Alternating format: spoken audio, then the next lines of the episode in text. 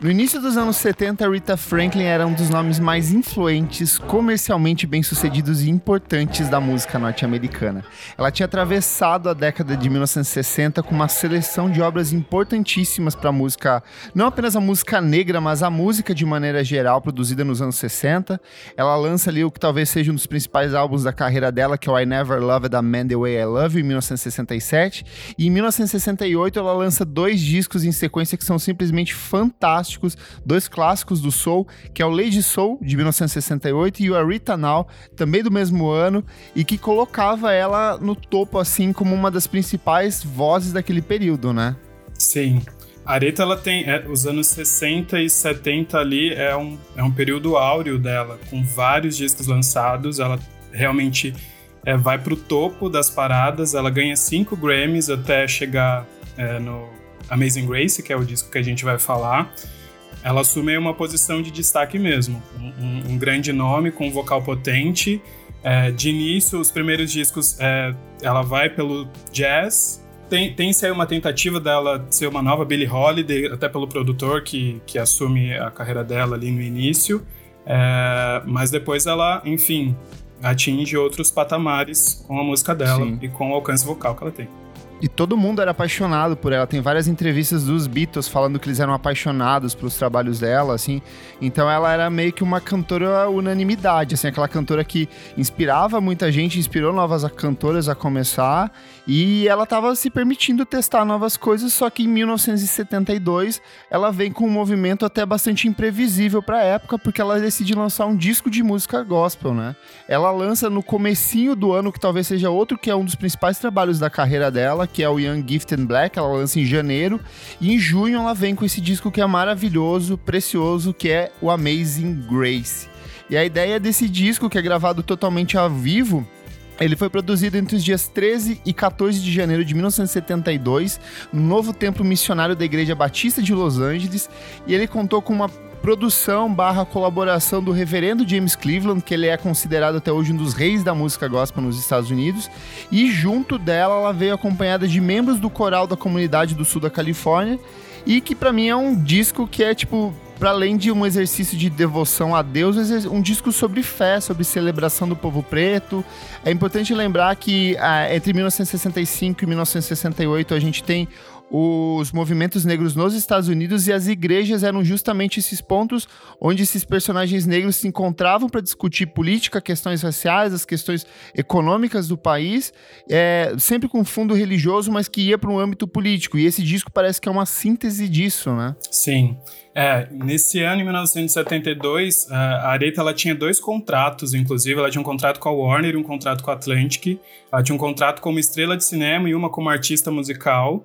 E ela faz esse movimento muito inusitado de querer gravar um disco gospel, uh, e aí toda a produção vai atrás de montar uma banda, atrás de um coral para conseguir realizar isso, e é realmente é um movimento muito inusitado e o resultado é, é realmente muito impactante. Até por Sim. esses dados que você passou, a família dela é, era, era amiga de Martin Luther King, ela teve uma relação muito próxima com ele, é, e foi também um movimento de retomada da história dela, assim, porque ela é, é filha de, de, pastor, né? E, e teve toda, toda essa história, e teve toda essa ascensão e decide gravar esse disco. É, porque ela, ela começa a carreira dela justamente cantando no coral de igreja, né? Então, te, é meio que um regresso disso. Ela é, é, aquela artista que alcança o ápice da carreira e aí ela decide voltar pro próprio passado para revisitar algumas coisas que talvez ela tivesse esquecido, né? Sim. O primeiro, o primeiro disco dela é gospel, inclusive, e, e esse disco ele foi gravado em duas ocasiões. Foram dois, dois eventos, é, um dia após o outro. É, eu considero muito como um culto, porque até pela estrutura que se, que se monta ao redor dela, né? Tem Sim tudo ao vivo, os convidados ali, o coral, é, ela ao piano. As falas das pessoas o tempo inteiro atravessam ela, então, tipo, oh Lord, oh Jesus, então, tipo, vai entrando assim, que dá um aspecto de naturalidade, né? Porque se você pega outros discos ao vivo da época, você tem aquele grito do público no começo e no final, mas não tem esse atravessamento constante. Sim. O, o que eu acho bonito do Amazing Grace é justamente isso, de tipo, ele é um trabalho muito orgânico, você, ela, você parece que você tá dentro daquela igreja, que era uma igreja igrejinha muito pequena, se você for ver é, o, o, vídeo do documentário que você vai, vai falar mais daqui a pouco.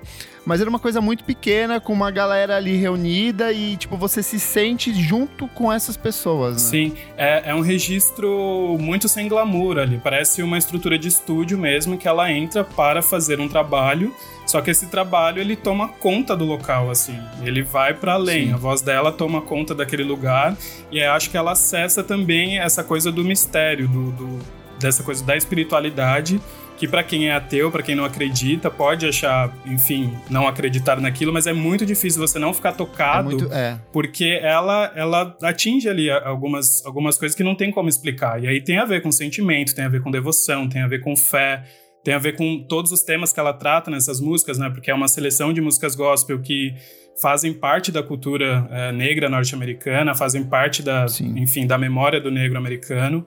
É, então, é um registro é muito legal, porque ele é, ele é muito profissional e, ao mesmo tempo, tem um, tem um frescor, tem uma naturalidade, que é isso que você falou, que, que causa um grande impacto, assim, quando você ouve. Sim. O, o, que eu gosto também é que ele é um disco de, de, de, devoção, de fé, ele é uma celebração, um culto religioso, só que a todo momento ele é atravessado por algumas referências e interpolações pontuais de outros artistas de música pop na época. Então você vai ter trechos de Carole King, você vai ter trechos de Marvin Gaye, você vai ter.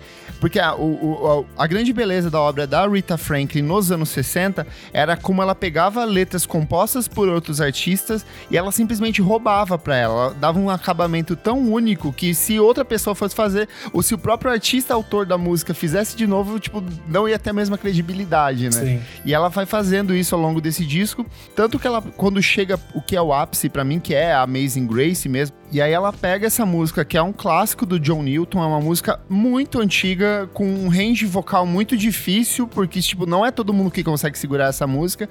E ela não apenas segura, como ela expande isso, ela amplia, ela vira uma música de, de mais de 10 minutos, onde a, a, Rita parece que ela tá, não ao mesmo, ao mesmo tempo, se testando no sentido quanto artista, só que ao mesmo tempo expressando toda a fé dela em relação a Deus, assim. Sim. E você vê isso no impacto do público. O público o tempo inteiro é, é, fica muito preso a ela, se sente motivado, celebra, aplaude, grita, louva o tempo inteiro.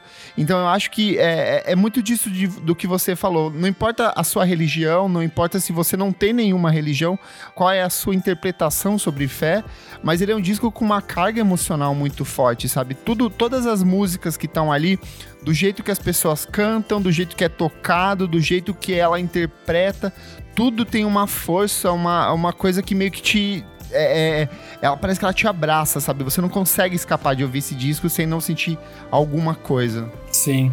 E é muito legal pensar que ela grava esse disco, ela, ela está com 30 anos, então ela está no, no auge do auge mesmo, da, da potência vocal Sim. dela, do sucesso. E ela, ela funciona ali naquele lugar como, sei lá, uma missionária, uma pastora, uma profeta. Sim. Existe esse, essa, esse momento de devoção mesmo do público e dela fazendo horrores ali com a voz dela de, de um jeito muito, muito natural e muito impressionante. E olha, já na época do lançamento do disco, o John Landau, que era um crítico da Rolling Stone, ele escreveu o seguinte: Amazing Grace é mais um ótimo álbum de Aretha Franklin do que um ótimo álbum gospel. Ela destrói os estilos tradicionais, mas canta como nunca antes. A liberação e o abandono que ela sempre implicou em seus melhores momentos são agora plena e consistentemente alcançados. Resume tudo, né? Sim. Eu separei um trecho aqui também, acho que vale. Esse é um trecho do, de uma resenha do documentário que foi feito Legal. pela escritora angolana radicada em Portugal, Djaimila Pereira de Almeida. Tem um trecho uhum. que ela fala sobre o impacto da voz da Areta, da música da Areta nessa ocasião do, do disco. Ela fala: são as nossas mágoas, as nossas dores, as nossas alegrias, o que nos comovem ao ouvir sua voz acompanhar o coro. Ela canta tudo o que aconteceu e acontecerá. Incrível. Incrível. Você tem alguma das músicas do disco que você é, gosta mais, além da Amazing Grace, que é sensacional? Então, eu gosto de Holy Holy, que é do, do Marvin Gaye. É, uma coisa que eu não que é uma sabia. Das últimas, né? É. Uma coisa que eu não sabia, que aí eu descobri por conta do documentário, é que ela abre o, o show culto que a Aretha Franklin faz na gravação do disco. E ela grava essa música de olhos fechados no piano E é simplesmente incrível. Então ela cresceu mais para mim depois que eu assisti o documentário, porque é realmente muito bonito. Muito bonito. Qual que é o documentário que você tá falando? Conta mais sobre ele. É, chama Amazing Grace. É, que foi lançado em 2018. Na verdade, quando a Aretha gravou esse disco, é, a Warner propôs que fosse feito um filme, é, que seria funcionaria como publicidade para o disco. O disco ele foi lançado duplo, inclusive, em 1972, Sim. foi no, em junho daquele ano. Só que por conta é, do não uso de claquete e da falta de experiência do, do diretor, o Sidney Pollack, que fez o Tutsi, enfim, uhum. teve um problema de sonoplastia, um problema de encaixe da voz e imagem ali, é, o projeto foi engavetado e depois da morte dele, ele morreu em 2008. Ele deixou esse material com um produtor amigo dele, o Alan Elliott, que tomou conta disso e com a tecnologia atual conseguiu sincronizar ali sincronizar. som e imagem e esse registro chegou aos cinemas em 2018. Hoje ele está inclusive no Telecine. E é um material simplesmente espetacular, porque ele dá uma nova dimensão para aquilo que você ouve no disco. É, é, realmente uma Aretha Franklin reluzente. A gente tem muito essa imagem dela como uma senhorinha, né? uma, uma vovozinha, uma diva e tudo mais. E ali ela está exuberante e, e isso, tipo, apresentando um vocal que é, é assustador, é enfim, faltam, faltam adjetivos para descrever.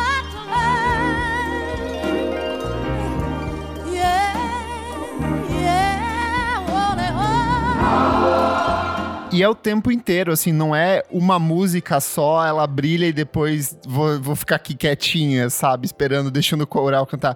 O tempo inteiro ela tá ali, tipo, e ela fica bem posicionada, bem na frente do, do púlpito ali, né? Sim, sim. Então, tipo assim, dá, dá, dá essa dimensão de fato dela ser a pastora da noite, ela que tá fazendo a pregação. Então ela tá sempre muito ativa, com a voz sempre perfeitamente alinhada. E aí ela vai soltando uma sequência de músicas incríveis, como Precious Memory, What Are Friend We Have in Jesus, You All Never Walk Alone, e mais de. Tem mais quase uma hora e meia, né? De, de a totalização do, do trabalho. São dois discos, como você falou. Só que assim, do momento que você tem início até o final, parece que você não sente, sabe? Você simplesmente embarca, a Rita parece que ela fala assim: olha, pega aqui na minha mão que eu vou te levar para uma experiência, uma experiência quase transcendental, né? Uma curiosidade legal do documentário que mostra cenas do Mick Jagger, super novinho, inclusive, ele acompanha as gravações. É, e é isso, ela meio que funciona como um canal ali, alguma coisa do divino que toma ali um pouco da voz dela. E, e enfim, é essa sequência de, de canções muito poderosas, muito fortes. É, ela com o coral, ela ao piano, ela sozinha, é, enfim. É um trabalho realmente muito redondo, não à toa o mais vendido de música gospel da de todos os da... tempos. É. É, ele, ele é o trabalho. Em 1973, ele vence o Grammy na categoria Best Soul Gospel Performance e ele começa a vender muito, muito, muito. Foram mais de 2 milhões de cópias de disco, assim, tipo, intervalo curtíssimo de tempo, assim, eles tiveram que correr para prensar mais cópias, porque ninguém imaginou que o trabalho tivesse um impacto, assim, tão grande, mas, é, porra, era a, a, Rita Franklin cantando gospel, sabe? Era, tipo, a fórmula do sucesso. E não é só um disco de, tipo, música gospel hoje em dia ainda vende muito, sabe? A gente pode ver pelos números do Spotify, assim, tem sempre. Os, dos topos da parada tá sempre cheio de artista é, de música gospel lá no, no topo. Só que o que a Rita faz aqui é muito além de uma questão comercial, é uma questão de entrega mesmo. Assim, você percebe que existe uma verdade naquilo que ela tá falando, a, é, é, a relação dela com o público, a relação dela com a música, a relação dela com ela mesma e em relação a Deus, sabe? Então, assim, é, é, mais do que só uma questão comercial. Existe um sentimento muito, muito explícito no processo todo de composição desse disco. Sim. E eu acho bacana também até pensar na questão de memória ali. É um registro que ela faz e acho que ela tinha 100% de noção de que aquilo ia ser forte, grandioso, que ia ter um impacto é, porque é uma coisa que realmente mexia com ela. Então, é um registro que vai ficar na história como, enfim, uma obra impactante, uma obra importante para se pensar música gospel, para se pensar é, música como um todo, né? Uhum.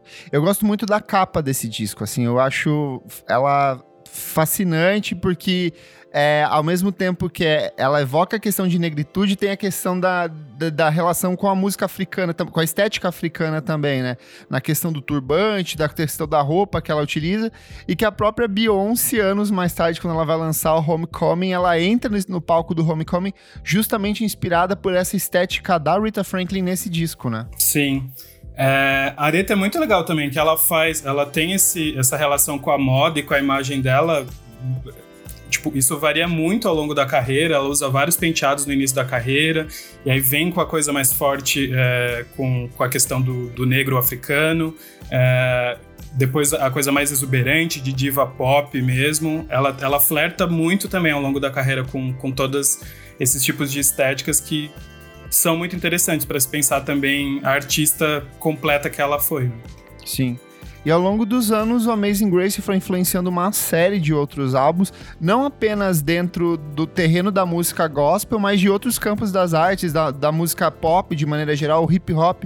Muita gente vai samplear esse disco, vai pegar trechos desse disco utilizar como base.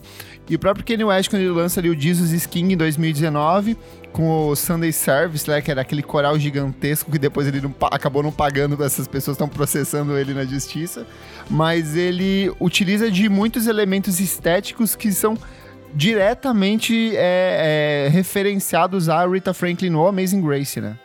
Sim, esse formato da, da música gospel com coral, é, ele, é, ele é muito específico também. É, o Jesus King é um disco que eu gosto, mas eu acho que é assim, ele ele bebe um pouco da fonte para ser totalmente reinventado, para ter outras propostas, outras, né? A Areta tá ali numa coisa mais tradicional, mais fechadinha, mais cristalizada, mas não, não tem como não falar da, da influência dela, fora de todas as cantoras que têm a voz como, enfim, principal ativo da, da sua arte, né? E aí vai uhum. de Mariah Carey, uh, Beyoncé, sei lá, Florence do Florence The Machine, todas as cantoras que, que têm essa habilidade vocal e, e o trabalho vocal como principal forma de arte. Esse é seu disco favorito da Rita? Então, ele se tornou. Eu, eu conheci a Areta, sei lá, por Respect, que são é, faixas que, que estão na cultura pop, estão em trilhas de filmes, em comerciais e tudo mais. E aí eu fui me aprofundando na obra dela já mais tarde, já, enfim, muito mais tarde.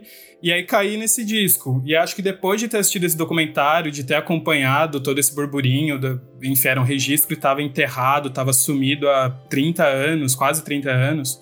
É, acho que se tornou o registro mais que mais me impacta, assim, que mais me deixa emocionado. Vamos para as notas, amigo? Esse disco, para mim, é, enfim, é uma pérola, é um, é um tesouro é, que nós temos na cultura pop. É a maior cantora da sua geração, provavelmente uma das maiores de todos os tempos, no ápice da, da sua carreira, da sua potência vocal, é, tratando de temas muito fortes, muito bonitos, é, muito impactantes, é, de uma forma linda, de uma forma, enfim, muito bonita. Acho que minha nota aqui, sei lá, 9.5, existe a nota 9.5? Se você quiser dar 10, pode dar também. É que 10, né? 10 tem que ser muito perfeito, mas não, vou deixar 9.5 só pra, só pra deixar 9.5 mesmo, mas eu acho um disco perfeito. Boa.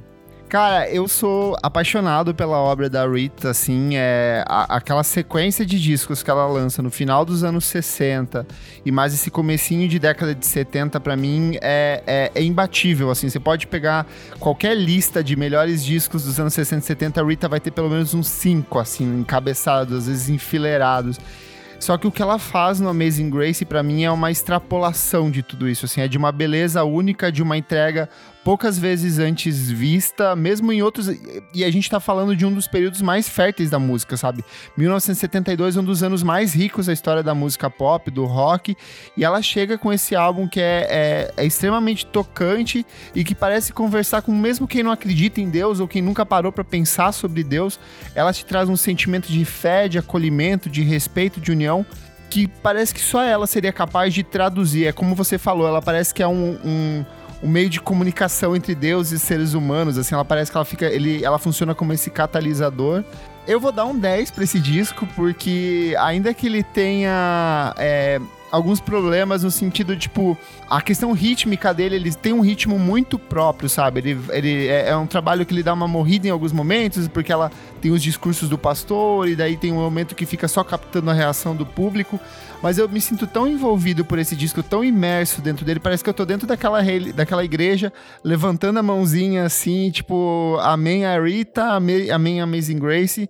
Então minha nota para esse disco é 10, é um trabalho excelente e eu acho que é uma boa forma de você de, de, de quem quer começar por Aretha Franklin, porque já mostra ela num ápice, assim, numa potência total, e aí você pode ir voltando para as outras coisas que ela fez ali no final dos anos 60, que é, é super válido.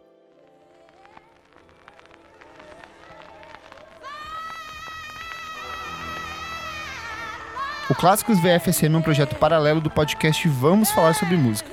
Apoie a gente padrim.com.br barra podcast VFSM e tenha acesso a outros programas exclusivos, lançamentos antecipados e ou participe das nossas gravações ao vivo. Eu sou o Kleber Fak, ou arroba Kleber Fak no Twitter e no Instagram. Você me acompanha também no podcast Vamos Falar Sobre Música. Eu sou a Mauriterto, jornalista de cultura. Você me encontra no arroba Amaurite, no Instagram e no Twitter. É isso. Até a próxima. Obrigado, Kleber.